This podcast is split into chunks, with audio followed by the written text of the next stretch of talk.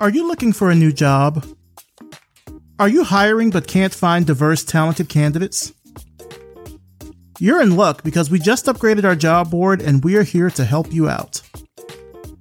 Head on over to revisionpath.com forward slash jobs where you can browse job listings, post your own jobs, and sign up for email updates when new job listings are posted. This week on the job board, the University of Tennessee is looking for a graphic designer in Knoxville, Tennessee. Work & Co. is looking for a resource management coordinator in Brooklyn, New York, and a senior designer in Atlanta, Georgia. MKG is looking for a talented and versatile senior 3D designer in either Brooklyn, New York, or Los Angeles, California. American Express is looking for several roles a design manager, a senior UX designer, a UX writer, and a senior mobile product designer. Most of these roles are remote, but they are also looking for candidates in New York City and Phoenix, Arizona. Posting to our job board starts at just $99, way less than many other design job boards. And for an additional fee, you can have your listing advertised here on the podcast and reach tens of thousands of listeners. Make sure to head over to revisionpath.com forward slash jobs for more information on these listings and others. And while you're there, click on the Talent tab at the top of the page and check out our new initiative with State of Black Design for companies and job seekers. It's called the 10th Collective. It's free to be a member, and you'll get warm introductions to companies that are looking to hire. Get started with us and expand your job search today. RevisionPath.com forward slash jobs. You're listening to the Revision Path Podcast a weekly showcase of the world's black graphic designers, web designers, and web developers. Through in depth interviews, you'll learn about their work, their goals, and what inspires them as creative individuals. Here's your host, Maurice Cherry. Hello, everybody, and welcome to Revision Path. Thank you so much for tuning in. I'm your host, Maurice Cherry. If you're a black designer listening to this and you're looking for your next opportunity, whether you're at a job right now, or you are unfortunately someone that just got laid off recently, I am formally inviting you to join our newest initiative, which is called the 10th Collective. It's a great resource whether you're looking for work or not, and you'll get connected with companies that are interested in talking to you, and you can decide whether or not you want to talk to them. You can even hide your profile from certain companies or just be anonymous altogether. This is a new initiative that we're doing with State of Black Design, and we're really trying to pair up black design professionals that are looking for their next opportunity with companies that are looking to hire them. We get so many companies that ask us, Where are the black designers? Do you know anyone who's looking for a job? Blah, blah, blah, blah, blah. And we also get people that are looking for work. And so the 10th Collective is our way to pair y'all up so y'all can have these conversations and make some things happen. Head over to the 10thcollective.com to join or you can check out the link in the show notes. This episode of Revision Path is brought to you by Hover. Building your online brand has never been more important, and that begins with your domain name. Show the online community who you are and what you're passionate about with Hover. With over 400 plus domain extensions to choose from, including all the classics and fun niche extensions, Hover is the only domain provider I use and trust. So, what are you waiting for? Go to hover.com forward slash revision path and get 10% off your first purchase. Now for this week's interview. I'm talking with author and design educator Dr. Lesley-Ann Noel, an assistant professor in the Department of Art and Design Studies at North Carolina State University. Let's start the show. All right, so tell us who you are and what you do. All right. So my name is Lesley-Ann Noel, and uh, I'm uh, an assistant professor of design at um, North Carolina State University. What I do is a hard question because I do a lot of things. I guess the main thing is that I teach design and I work as a design coach in a kind of consulting capacity. And then I do research because I'm at a research university. So I do research in uh, education, public health, and um, like community engagement. And then uh, I'm an author and an editor. and maybe I'm a convener. I like to bring people together to talk about design and yes. So I'll stop there. well, I was going to say you, you know, I'm glad you mentioned author and convener because you did bring so many people together, myself included, for the Black Experience in Design book that published earlier this year. Yeah, you know, so like I'm one of six editors of that book, but I think you see my character and my outlook in the way that I brought people together, I suppose, in the chapters that I, I worked on, or like the way when we were preparing the book, I brought people together to write together, you know, because I, I really believe in, uh, I guess, the power of community. And I understand everybody's journey with with their own kind of imposter syndrome. And so like in that book, one of my key roles was just that, you know, to bring people together and kind of tell people, oh my goodness, your writing is amazing. All you need to do is change this little thing, you know, mm-hmm. and, and, you know, like if you have that kind of approach, people can become so much more productive. So I think that that's an outlook that I take into a lot of the things that I do. Yeah, I remember those Saturday morning Zoom writing sessions. Those were really helpful. Yeah. I've been doing those uh, maybe for about two and a half years. Oh wow! Um, actually, when when I went to Tulane, so you know I've worked at about four different universities, and so when I was at Tulane University, I was introduced a little bit more to this culture of like writing together with other people. You know, I joined some of their writing workshops that my colleagues had organized, but then I started either joining other people's writing workshops or running my own. I have to say that is really what has made me really productive writing wise in the last two years or so because I write so often. So now it's like I'm a, I write every day, I suppose. Mm. And now you also recently won a grant too, right? The Outreach and Engagement Incentive Grant. Yeah. And so I won a grant at NC State. It's a small grant, but it was an exciting proposal to be funded. It's called STEM games against oppression, right? And it was a kind of, I don't want to say it was a crazy idea, but it was, you know, because it, the stakes are low in quotes, you know, because it's it's it's a small grant and it's an internal grant. I felt I could actually be very creative in the way that I put together the grant. So this grant combines a lot of things that I'm interested in. So Afrofuturism or speculative futures, games, STEM, and, and teaching STEM in different ways, and of course, design.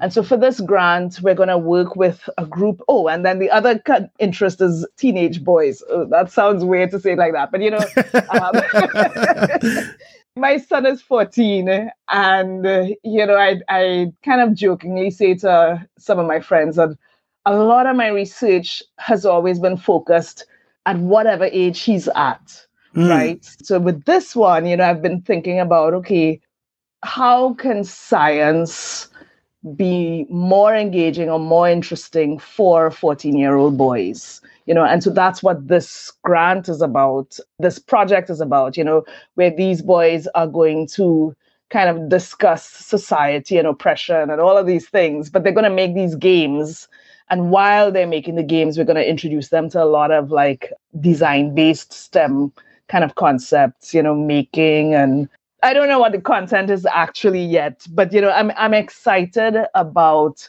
doing this work, which I'm gonna start late fall. It was just exciting that that I could win that kind of creative grant, you know, to really bring together a lot of the things I was interested in and just yeah, create this experimental workshop where we're just going to make these fun games. But while we're making these fun games, we're talking about society. We're going to do some 3D printing and AR, VR kind of stuff, you know. So, yeah, it's creative and it was exciting for that kind of creative activity to be seen as research. Mm. And so, hopefully, it's another line of work that I'm going to be able to continue in the future. I mean, it sounds like you've had, I mean, a banner year so far, not just this year, but last year also. I mean, before we started recording, I was just congratulating you on your honorary doctorate that you got from the Pacific Northwest College of Art. Have you kind of had a chance to celebrate all these wins? I mean, the doctorate, the book, the grant. Like, have you had a chance to celebrate? No. no, I haven't. You know, and it's strange to say it, but I know that the pandemic caused a lot of disruption for a lot of people, you know, for me too. But the pandemic also created access in a way that I might not have had access before. You know, mm. I'm parenting, you know, so like before the pandemic, I was always weighing things and trying to figure out, okay, what can I say yes to? What can I say no to? And most things I would have to say no to because I couldn't go and participate in things, you know, because of my son's school year or something like that. And so what happened with me with the pandemic is that because of these virtual meetings that we do, I could actually say yes to everything, right? Which is not not a strategy that I recommend for a lot of people, but that is, I suppose, what has led to like this this bumper year that you know because we're not physically we weren't physically going to places i could now suddenly be involved in a lot of projects that i couldn't have been involved in in 2019 but also because of the pandemic i haven't had time to celebrate right? Because i want to like now i want to go somewhere and celebrate but i haven't actually been able to. Yeah it's been an exciting year and it's an exciting year or a couple of years that have been the result of a lot of collaboration. You know, like so people might see me, but it's hardly ever only about me. I love working with other people. And so it's a lot of these kinds of collaborations with other people that have created a lot of the results that and the visibility that exists now. I know what you mean about like taking everything as it happens. Like I swear that summer, really, I'd say the, from the summer of 2020 on to the end of that year, I just had like this influx of opportunities that came in and I didn't say no to any of them because I could just do them all from home. So I know exactly what you mean by that. Like not having to, to kind of weigh the pros and cons. You can do it all because you happen to be in a place where you can do it all. Yeah, and actually, you you you reminded me of this other thing, of course, which we have to talk about. You know, as Black people, summer 2020 was was I suppose a year of like hyper visibility for Black designers, and so there were a lot more opportunities that would have come. Or certainly for me, let me not speak for everybody. You know, a lot more opportunities, many more opportunities came my way after summer 2020 and I didn't have to worry about could I accept them or not. So that's why I guess I'm visible now and I'm able to, to celebrate these things, the book, the honorary doctorate, the all of these things, because really the visibility for us professionally changed that summer.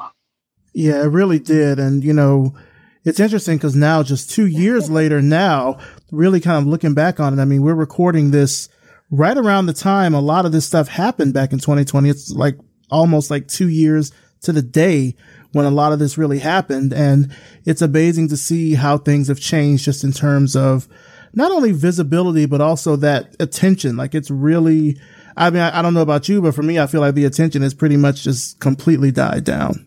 Like companies that said they were going to do stuff haven't done it yet, or they made a pledge and they never actually went through with it, like that sort of thing.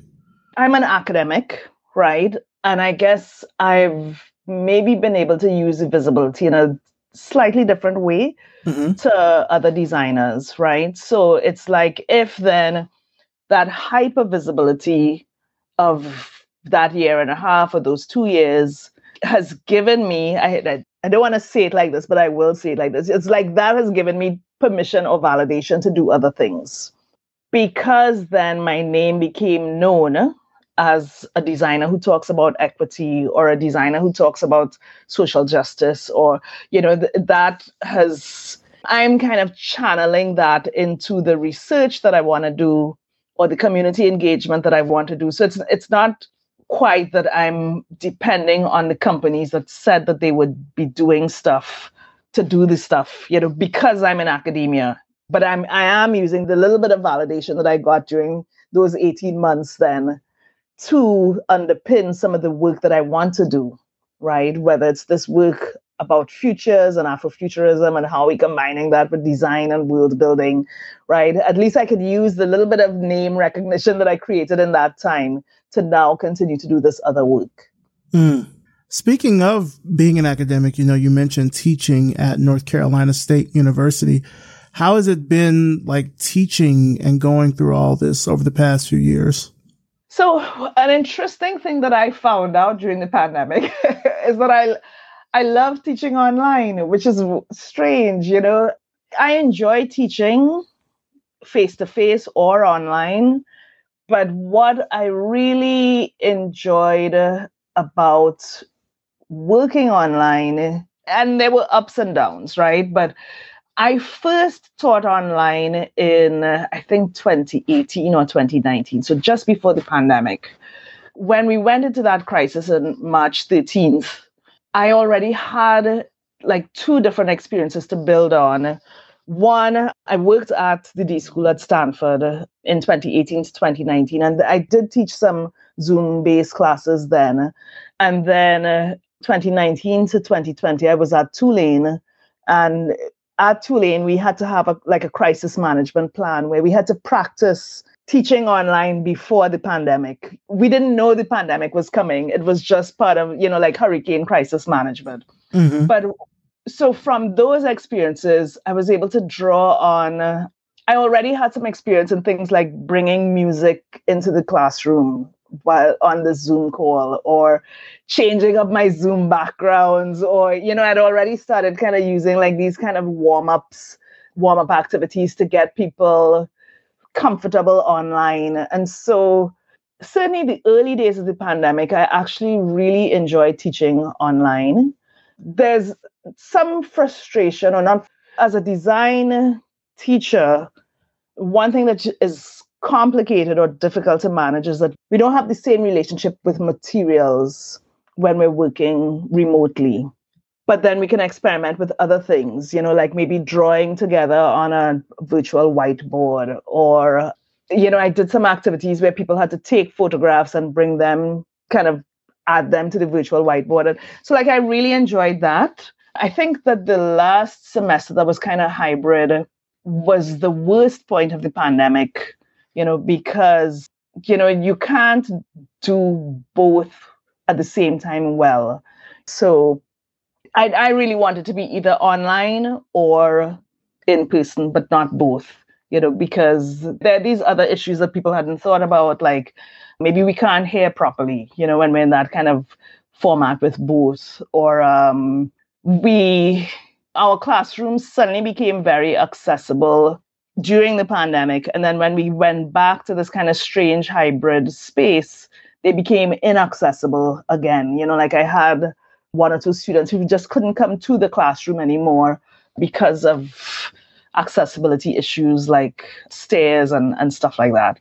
Right. But what else can I say about the experience? The accessibility issue, you know, the pandemic brought accessibility or let me not say the pandemic, but teaching remotely made some classes and design classes accessible in ways that they might not have been before. You know, like throughout the pandemic, I taught hearing impaired people in in like many different settings, and I never had a lot of engagement with the deaf community before the pandemic right and and so you know that has always been something that has concerned me as we kind of go back to business as usual you know what about all the accessibility that we created you know where's it going to go now you mentioned you know north carolina state university being a research university can you talk a bit about what research you're working on yeah, well, maybe first I'm going to talk about one thing that I teach that might be tied to research. So I teach a class called Contemporary Issues in Art and Design. And it is a class about, well, contemporary issues, yes, but it's like equity and social justice. And that's kind of like one of the areas that underpins some of the, the engagement because we do research and engagement and the public engagement that I'm interested in is very equity and social justice focused. So, out of that class, I've been doing writing that's related to the content of that class. So, like about race, gender, disability, all of these oppression issues. And I'm starting to bring that into the research that I have to say I want to do, right? Because I'm a new new assistant professor at NC State. So not all of it has started, but there are like three areas of research that I plan to continue working in, right? And so the first one is tied to education, and it is about using design and design principles and design pedagogy, you know, the way that we teach and learn design, and using that to make STEM education more accessible. I see this also as a, a, justice issue. So that's why I said it's tied to that that class that I teach. So when I was at Tulane, we started to do this like this tiny experiment where we turned a math class into a design class. And mm. that's like a little bit of an example of where I see that research going, right? Where I worked with a professor, a math professor at Tulane called Marie Dalle, and she taught me about something called ordinary differential equations, which I knew nothing about before. but when I did a little bit of research, I found out it is about actually predicting the future. She might not describe it as like as that, and mathematicians might not describe it uh, as that. But you know, as someone who's interested in futures, that's the thing that I grabbed onto. Oh, this equation is to predict the future. And then we turned the math class into a design class about I guess, predicting the future and then using the equation to somehow support the prediction, right? And I'm playing with making STEM curricula like really exciting, engaging, future focused, and critical at the same time. So maybe overlaying a lot of things, but it is a track that I've been following for a little while in my PhD research, I worked with children who were in fourth grade, and at that time, they had to discuss society and the world around them and then take action through design. And I'm I'm really just continuing that research and saying, well, okay, you're going to discuss society, yes, take action through design, but we're going to make the STEM principles that are attached to the action that you're taking a little bit more explicit. So that's one area of research that I that I'm involved in. Another area of research, and again, this is tied to another collaborator, again at Tulane. Uh, this is Alessandra Bassano. And in this area of research, we are looking at how can we use the way that designers think, talk, express themselves, the way designers use materials, you know, how can we use all of these things to support patients or members of the public to talk about their public health experience more or you know more clearly right so like we did some workshops where for example we gave people prototyping materials and then we asked them to make something related to their pandemic experience and then use that thing that they had made as a prompt to continue talking, you know, to open up and talk about issues related to public health, right? Or, you know, could we get people to use photographs that they had taken as a prompt to get people to talk more about their public health experience in the pandemic? So that's another area of research which is related to patient centered outcomes research, which is a whole area of, of research in public health. But it is using design methods and these design ways of thinking to support that patient centered outcomes research.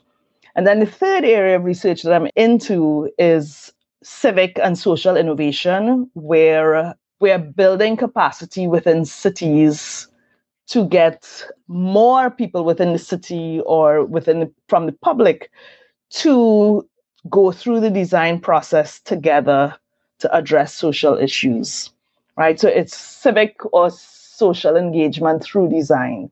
So, I mean, maybe I explain all three badly, but you know, these are the three areas that I'm interested in STEM education, public health or patient centered outcomes, and civic and social engagement, and all through design. I think it's it's really interesting that you are doing this, you know, sort of as you mentioned, all through design. I mean, even the the first part that you mentioned about math really kind of struck me because my degree is in math. And hmm. so you start talking about differential equations. That took me right back to my 2002 differential equations class at Morehouse with my professor, Dr. Bozeman, and him talking about how, you know, a lot of engineers and stuff, they use differential equations for like futures predictions. Like, for example, if you want to predict the spread of an oil spill, you would use mm-hmm. differential equations to try to figure that out. Like you're, you're predicting it. You don't know for sure, but with calculus being the rate of change across a certain period of time or across a certain distance, differential equations helps you to try to like chart those paths and mm-hmm. stuff. So you're right on with that. Certainly. I think it's it's really just interesting that you're able to do all this and tie design into all of it. Yeah, and you, you know like it's about access and agency and creating access and agency through design. But I'll just share like a, a, a, little bit of feedback that the professor I was working with that she gave after we did that math class that was a design class. She said, you know, there were different students engaged in the class today. And that's interesting, you know, because like there's some students you just expect they, they're going to love everything about math.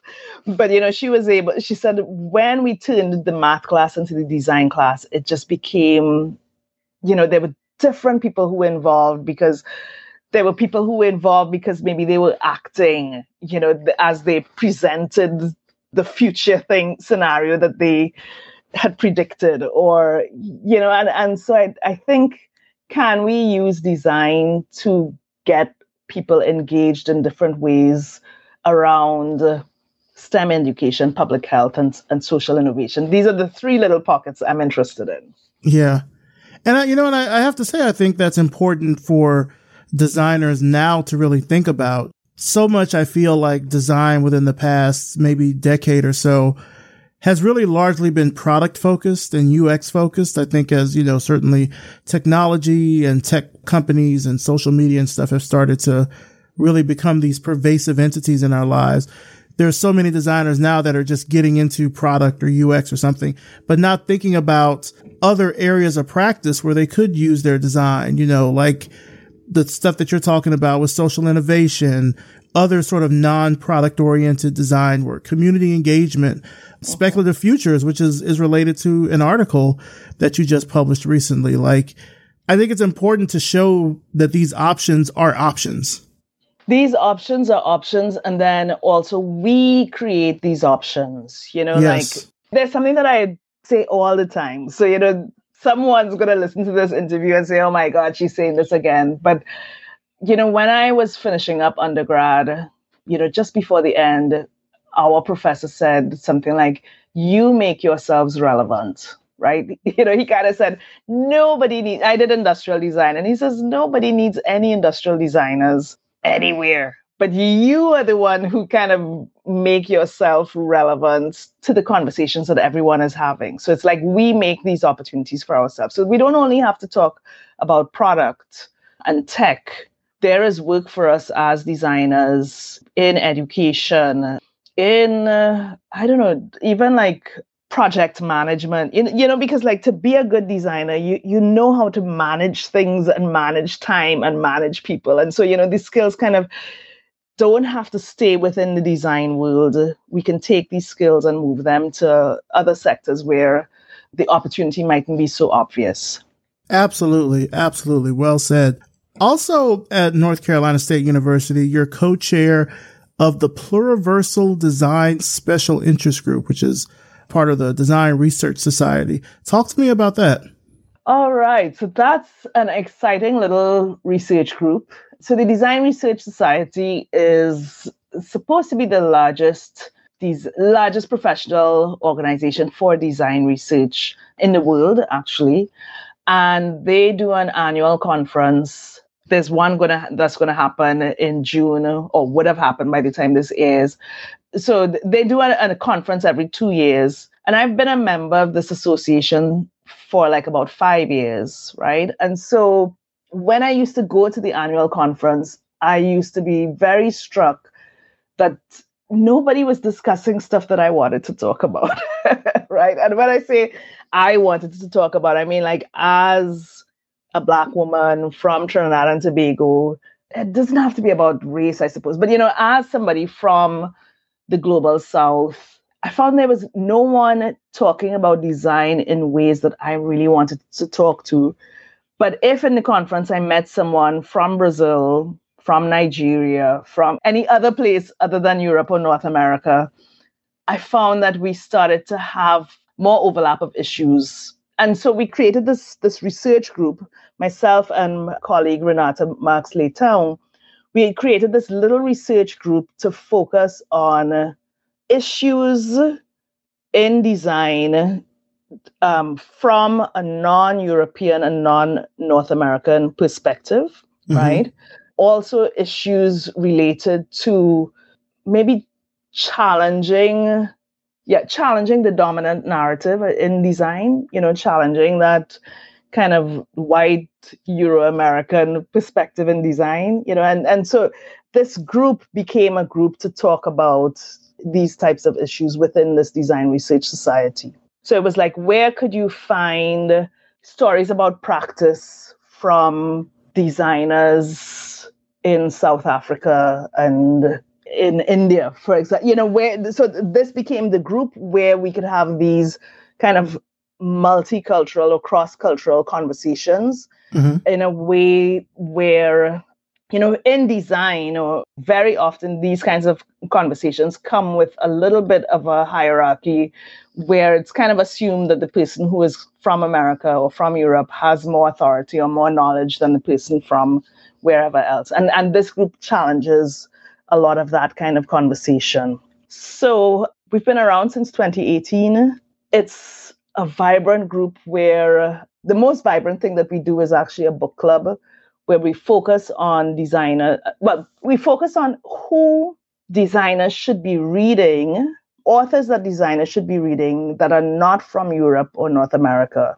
People from within the group suggest people so like one week we had work by a puerto rican feminist aurora levins morales. Another week we had someone talking about well nk jemisin who is american but is not part of that dominant kind of like white male perspective. So we bring all of these authors that we think people need to hear from mm-hmm. um, and talk about that and talk about how their work affects design. And then we share stories about practice, we share research, and it is a group then that is focused on decolonizing design but not only talking about decolonizing design because you know a lot of people talk about decolonizing design but it remains as just talk. And in this group we're asking people to share practice and share stories and kind of like what are you doing that is not focusing on like maybe more traditional ways of doing design? How are you shaking things up in your own design practice? And mm-hmm. can you share this with us I don't know. You mentioned that about decolonizing design, and it reminded me about, well, one, I know Dr. Dori Tunstall is doing a lot of work and kind of driving conversations around that. I remember, I think this might have been maybe a couple of years ago, there was some pushback from another black designer about even using that term, decolonizing design. I believe it was, uh, oh my goodness, I think it was Saki Mafundikwa from Zimbabwe. Mm-hmm. He had he had written this piece for AIGA's Eye on Design, kind of pushing back on that term. I think thinking of colonialism in the more sort of imperialistic sense, particularly with him being African, sort of mm-hmm. pushing back on that term. Like, can you really say you're decolonizing design as an American? Right. right. So th- that's a good point of view. You know, actually, like we had a conversation. When I say a conversation, I mean like our group we led like a, a discussion a few months ago where we we actually said that you probably should be an existential crisis if you're a designer to be, you know, because you might want to talk about something like decolonizing design, but actually design is modernist and colonial. And, you know, so how do we decolonize this, mm-hmm. right? And when we decolonize it, is it still going to be design? Even that's going to be part of the future existential crisis. It might not be design when we reach whatever place we think decolonization is. And and you know, it's not actually a place, it's a journey. And the work that I've been doing, you know, like I guess my step towards this whole decolonizing work is I am, you know, every issue that I look at I keep asking myself, well, what is my perspective as person X, which, okay, you know, to be really reductionist is okay, this black woman as a, from the Caribbean or black mother from the Caribbean. And so that informs a lot of the issues that I am focusing on. And I think that that's my small step towards kind of decolonizing, you know, the space where I'm practicing as a designer and as a design researcher in my very authentic way. You know, I don't want to say a an authentic way. It's my way, you know, and I encourage other people to do that, you know, bring your way into the process. And I see that us moving towards kind of decolonizing the work, right? Because, you know, like a few years ago, I would maybe like five, six years ago, I like really thought about how I would see students kind of struggling to fit in or kind of struggling to replicate what they thought good design was so I travel a lot, or I used to travel a lot, but I went to a design school in India. And at that point, you know, at, at first I was like, oh, this is kind of interesting, you know, to see the similarity in the design work between Brazil and Trinidad and India. But actually, on the other hand, I, I found it really disturbing, you know, that all of these students would have come into design school with their vibrant, vibrant identities and maybe leave with this more homogenized outlook. And I think that like my step towards decolonizing design is making sure that that doesn't happen, right? Yeah. Yeah, getting people to really bring themselves back into the design process. Now, we've talked a lot about your work, but I really want to kind of dive more into your origin story because you've you've sort of dropped some little breadcrumbs here and there about going to India and Brazil and stuff like that. I know you're originally from Trinidad and Tobago, so let's start there. Tell me about mm-hmm. about growing up there. What was your childhood like? Yeah, I grew up from Trinidad who might be listening to this. I'm from Diamond Vale, Diego Martin. and I mean, you know, I had like probably like a really kind of ordinary kind of middle class kind of existence. And I was a middle child. So, you know, growing up in my sister's shadow and then kind of the baby after me. But, you know, you probably want to know about, okay, design in Trinidad. And people in Trinidad don't see this, but Trinidad is a very designerly place, right? Because we have a carnival culture. So it means that you are talking and thinking about design every year, you know, and it's a very, you know, like fashion conscious place or, you know, so like there's a design language in Trinidad that I think people use from early, you know, and and at different festivals, you know, maybe they're talking about design like with regard to the way bamboo structures are made for some of the festivals and things like that. You know, so there's that designerly sensibility, I think, all the time the first design that I remember is like in the equivalent of sixth grade, which is like Form One. I remember designing maybe my first carnival costume and doing some work with lettering, which I still had. I still have somewhere. i saw the, the, the, image the other day, but I don't, I, I can't say that I know when I made the real conscious choice that design would have been it, right? But I guess maybe somewhere between 10th grade and 11th grade, you know, this was the path that I joined. You know, I became a designer in quotes from that age, you know, became really interested in things like typography. You know, I did a lot of like book covers in school. I remember one design exam where I did a pop up book with Christopher Columbus. So maybe this was me already challenging the world, right? So Christopher Columbus was sailing across the ocean. And then when you pulled the little tab, he fell off the flat earth or something like that. But I always thought that design was exciting. You know, I went to high school where art and design were really considered respectable professions or, you know, respectable areas. My parents probably wondered if I would have been able to pay for myself, you know, survive as a designer. But my parents were really very open minded and maybe focused on making sure that their children felt empowered. So when I wanted to study in Brazil, nobody ever told me no. So actually, maybe I have to go backtrack a little bit and say how I ended up in Brazil. But I couldn't study design in the way that I wanted to in Trinidad. And uh, again, my parents, because they spoke a language that was very open, you know, they kind of said, well, you could study anywhere in the world as long as we don't have to pay for it, right? and that's a good challenge to give 17 year old or 18 year old child, right? Because I then started to just look for places around the world that I could study and my parents wouldn't have to pay for it.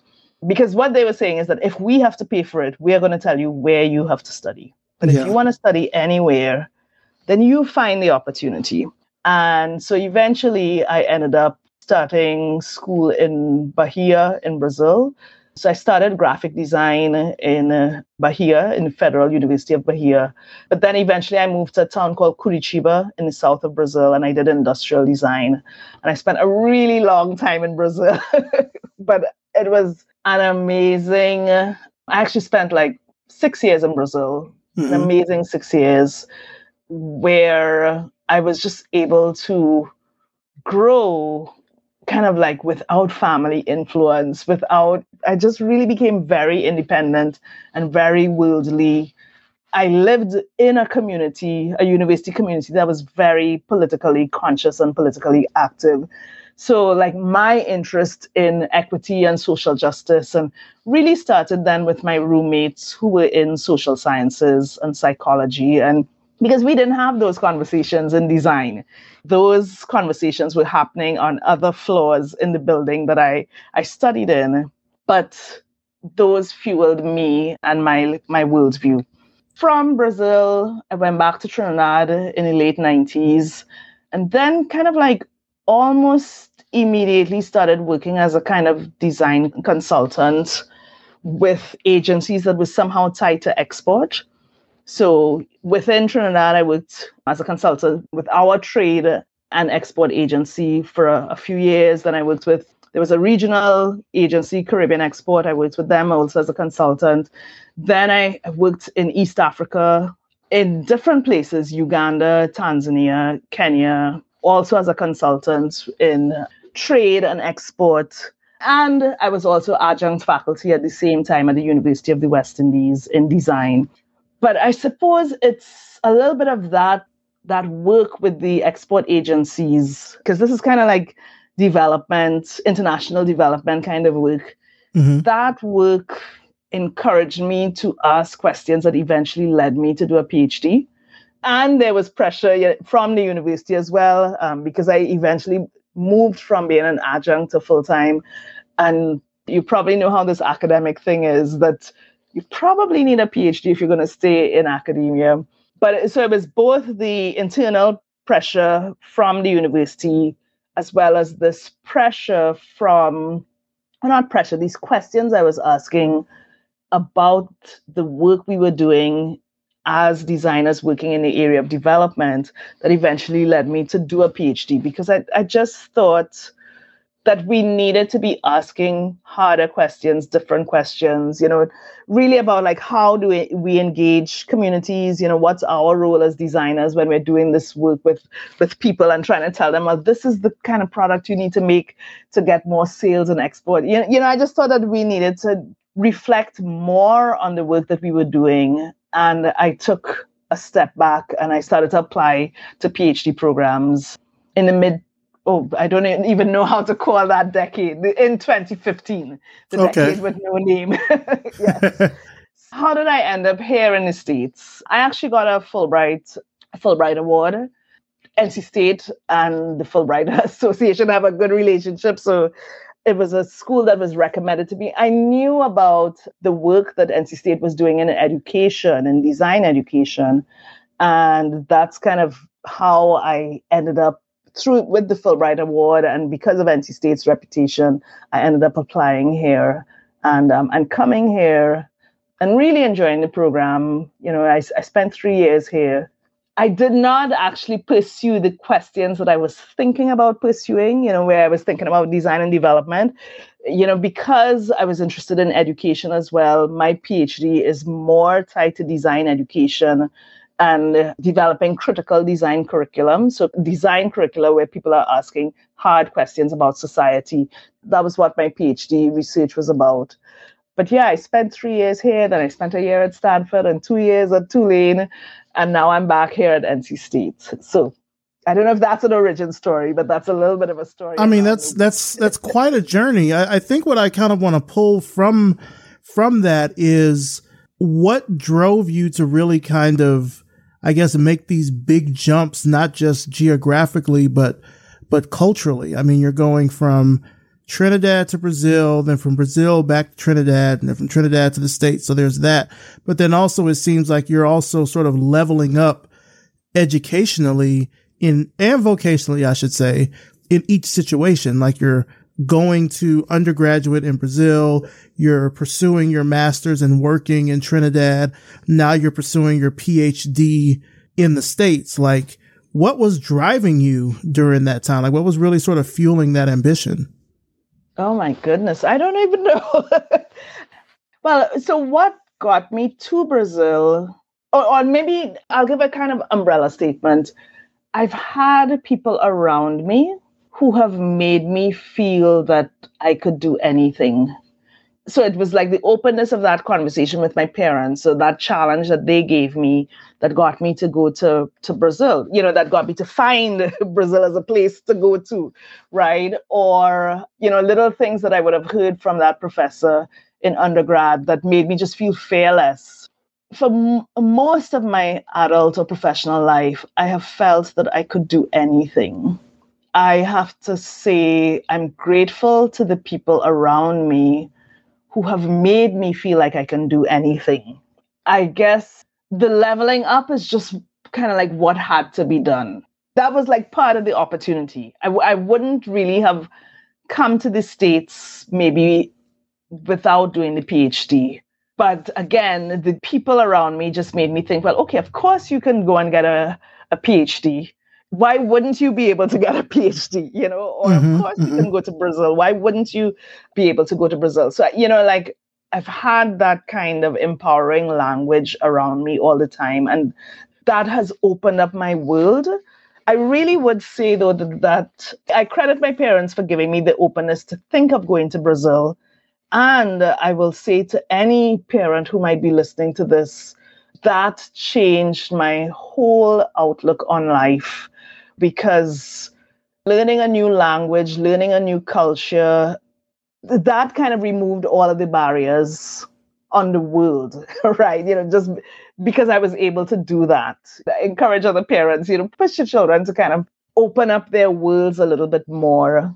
That open world will just continue to take you to other places. So, of course, Brazil that experience of going back and forth between Trinidad and Brazil for six years made it seem like going between Trinidad and Tanzania for a few months or Trinidad and Kenya or you know it was just another thing like that. All of this travel and getting to know new cultures and new people and and understanding that the world happens differently for other people you know and and that curiosity of wanting to know more about how other people experience the world. All of that started because of that very open experience i had i think in undergrad.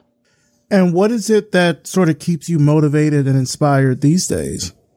There are a few things. I'm still very excited about conversations with other people in other parts of the world and how they live and think and do. And so, you know, like the pluriversal design group is a little bit of that. You know, how do we create a space where we can really listen to how other people, whoever other is, how people do things differently. So that's one thing that ex- continues to inspire me, just my curiosity about other people in the world.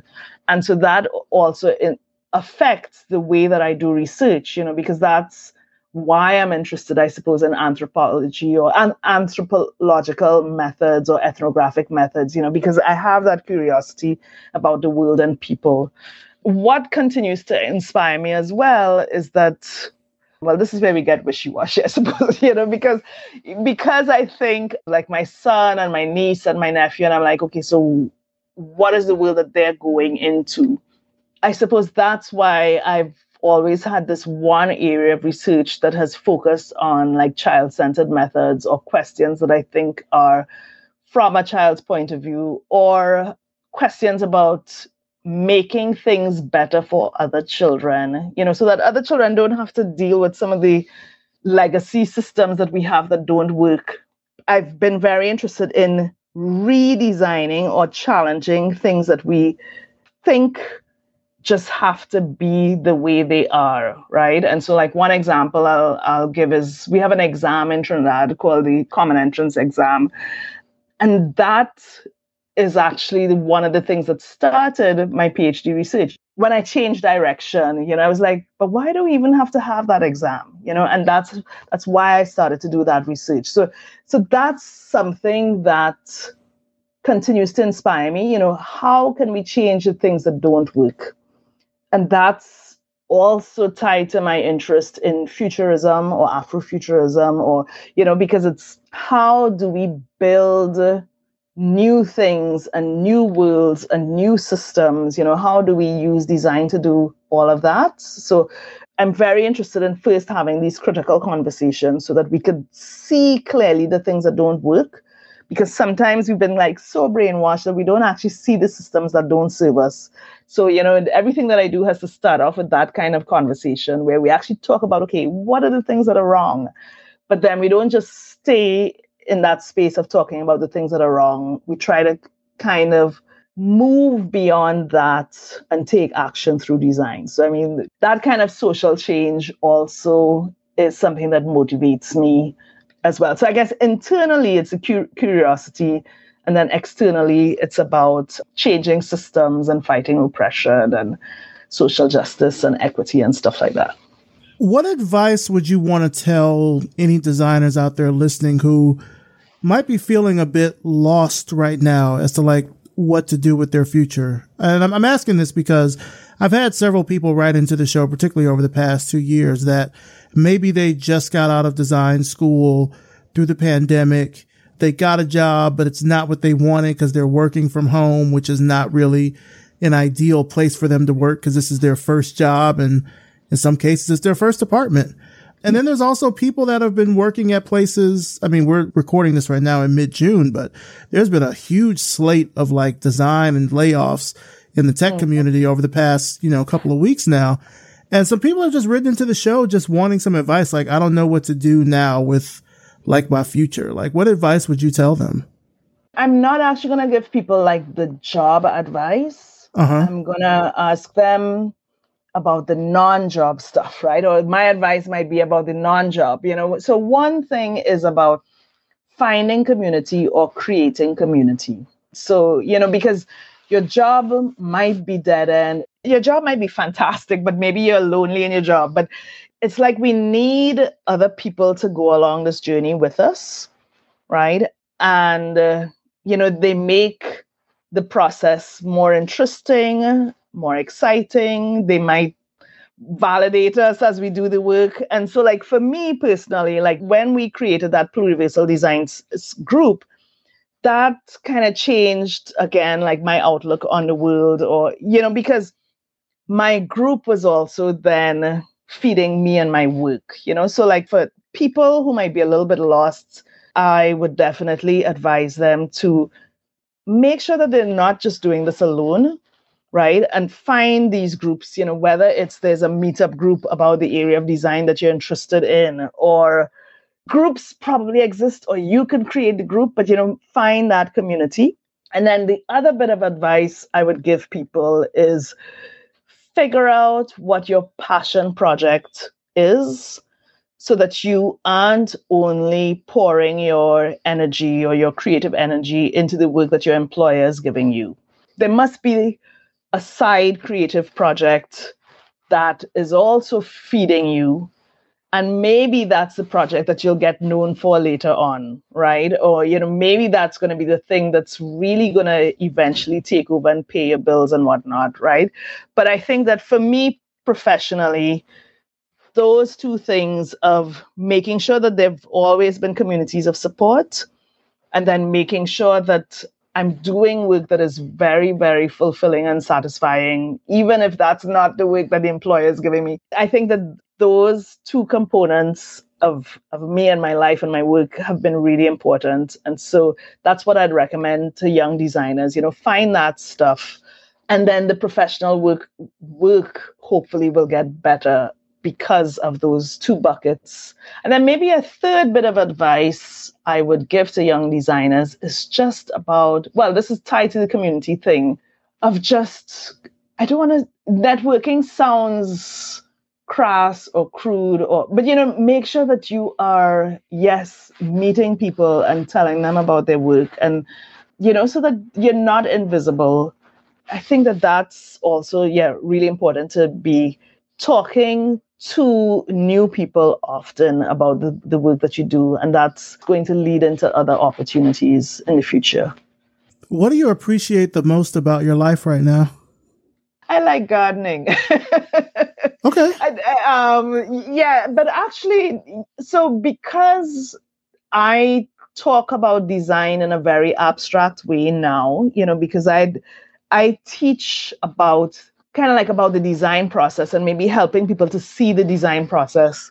This means that I now see the design process as I'm gardening or as I'm cooking or you know as I'm dressing in the morning and and all of this I do appreciate, you know, like I really do love choosing where I'm going to put that gladioli bulb in my garden or choosing which salt I'm going to use in as I cook dinner. You know, I think there's a real ordinariness in my life now that I'm happy for. I'm very appreciative for because I've, you know, because I move a lot. I've had like a lot of chaos, I suppose, or you know, like kind of been in constant flux. So what I really appreciate now is not being in flux like that, you know, and just being able to relax and watch the plants grow. Where do you see yourself in the next five years? Like, what kind of work would you love to be doing? So, I really want to continue doing the civic and social innovation work that I'm doing. I do some of this work with a foundation and I'd love to do more of it with other cities. So, so what I do is I work with a city for about nine months and we address some issue that the city has has been interested in right and i really enjoy that work you know i love working with design students at the college of design but i also love working with people who are using design for the first time.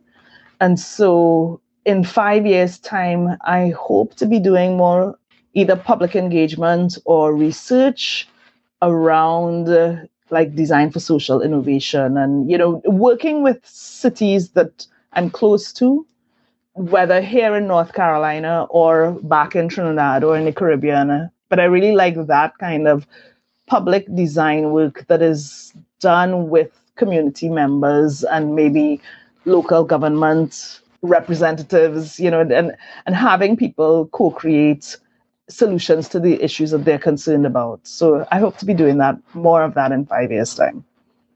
Well, just to kind of wrap things up here, where can our audience find out more information about you, about your work? Like, where can they find all of that online? So, I'm on a lot of different platforms, but actually, LinkedIn is probably the best place for people to find me. You know, they just have to look for my name, Lesley-Ann Noel, L E S L E Y, that's the thing and so if they want to know more about the general work that I'm doing, LinkedIn is the place. As an academic, like I'll repost some of the academic articles that I've written on ResearchGate. And then I'm also pretty active on Twitter, actually. But, you know, if people Google me, they'll find me on some platform that they can reach out to me. And, and I actually do respond to people generally. So, but LinkedIn is, is generally the easiest place to find me. Sounds good. Well, Lesley-Ann Noel, I want to thank you so much for coming on the show. This has been a long time coming. I think I feel like you and I have intersected quite a few times over the past few years. So I'm really glad to finally have you on the show, not just to, you know, of course, share your story and your research, but I think to, to inspire. I mean, so much of what you're doing is about pursuing your own like curiosities and interests. And I think that's something sometimes as designers, we tend to lose sight of, especially like if you're like working in product. I hate to say that, but like if you're working in yeah. UX or product, you, you kind of, it's hard to kind of see the forest for the trees sometimes because what you're doing is so laden to a specific thing. Whereas you've been able to really, and it sounds like at least you've been able to indulge a lot of your, your creativity across many different passions throughout your career, which is just super inspiring to hear about. I'm sure, of course, we'll hear about you now for years and years to come. So thank you so much for coming on the show. I appreciate it. Thank you so much for the invitation. And I mean, I hope that at least this conversation is able to help people see that they could kind of craft a bit of a path that, that works for them. You know, even when the path looks like it's been clearly marked, you know, they could kind of shake up the path a little bit and do, yeah, a little bit of what they want, hopefully. so thank you for the invitation.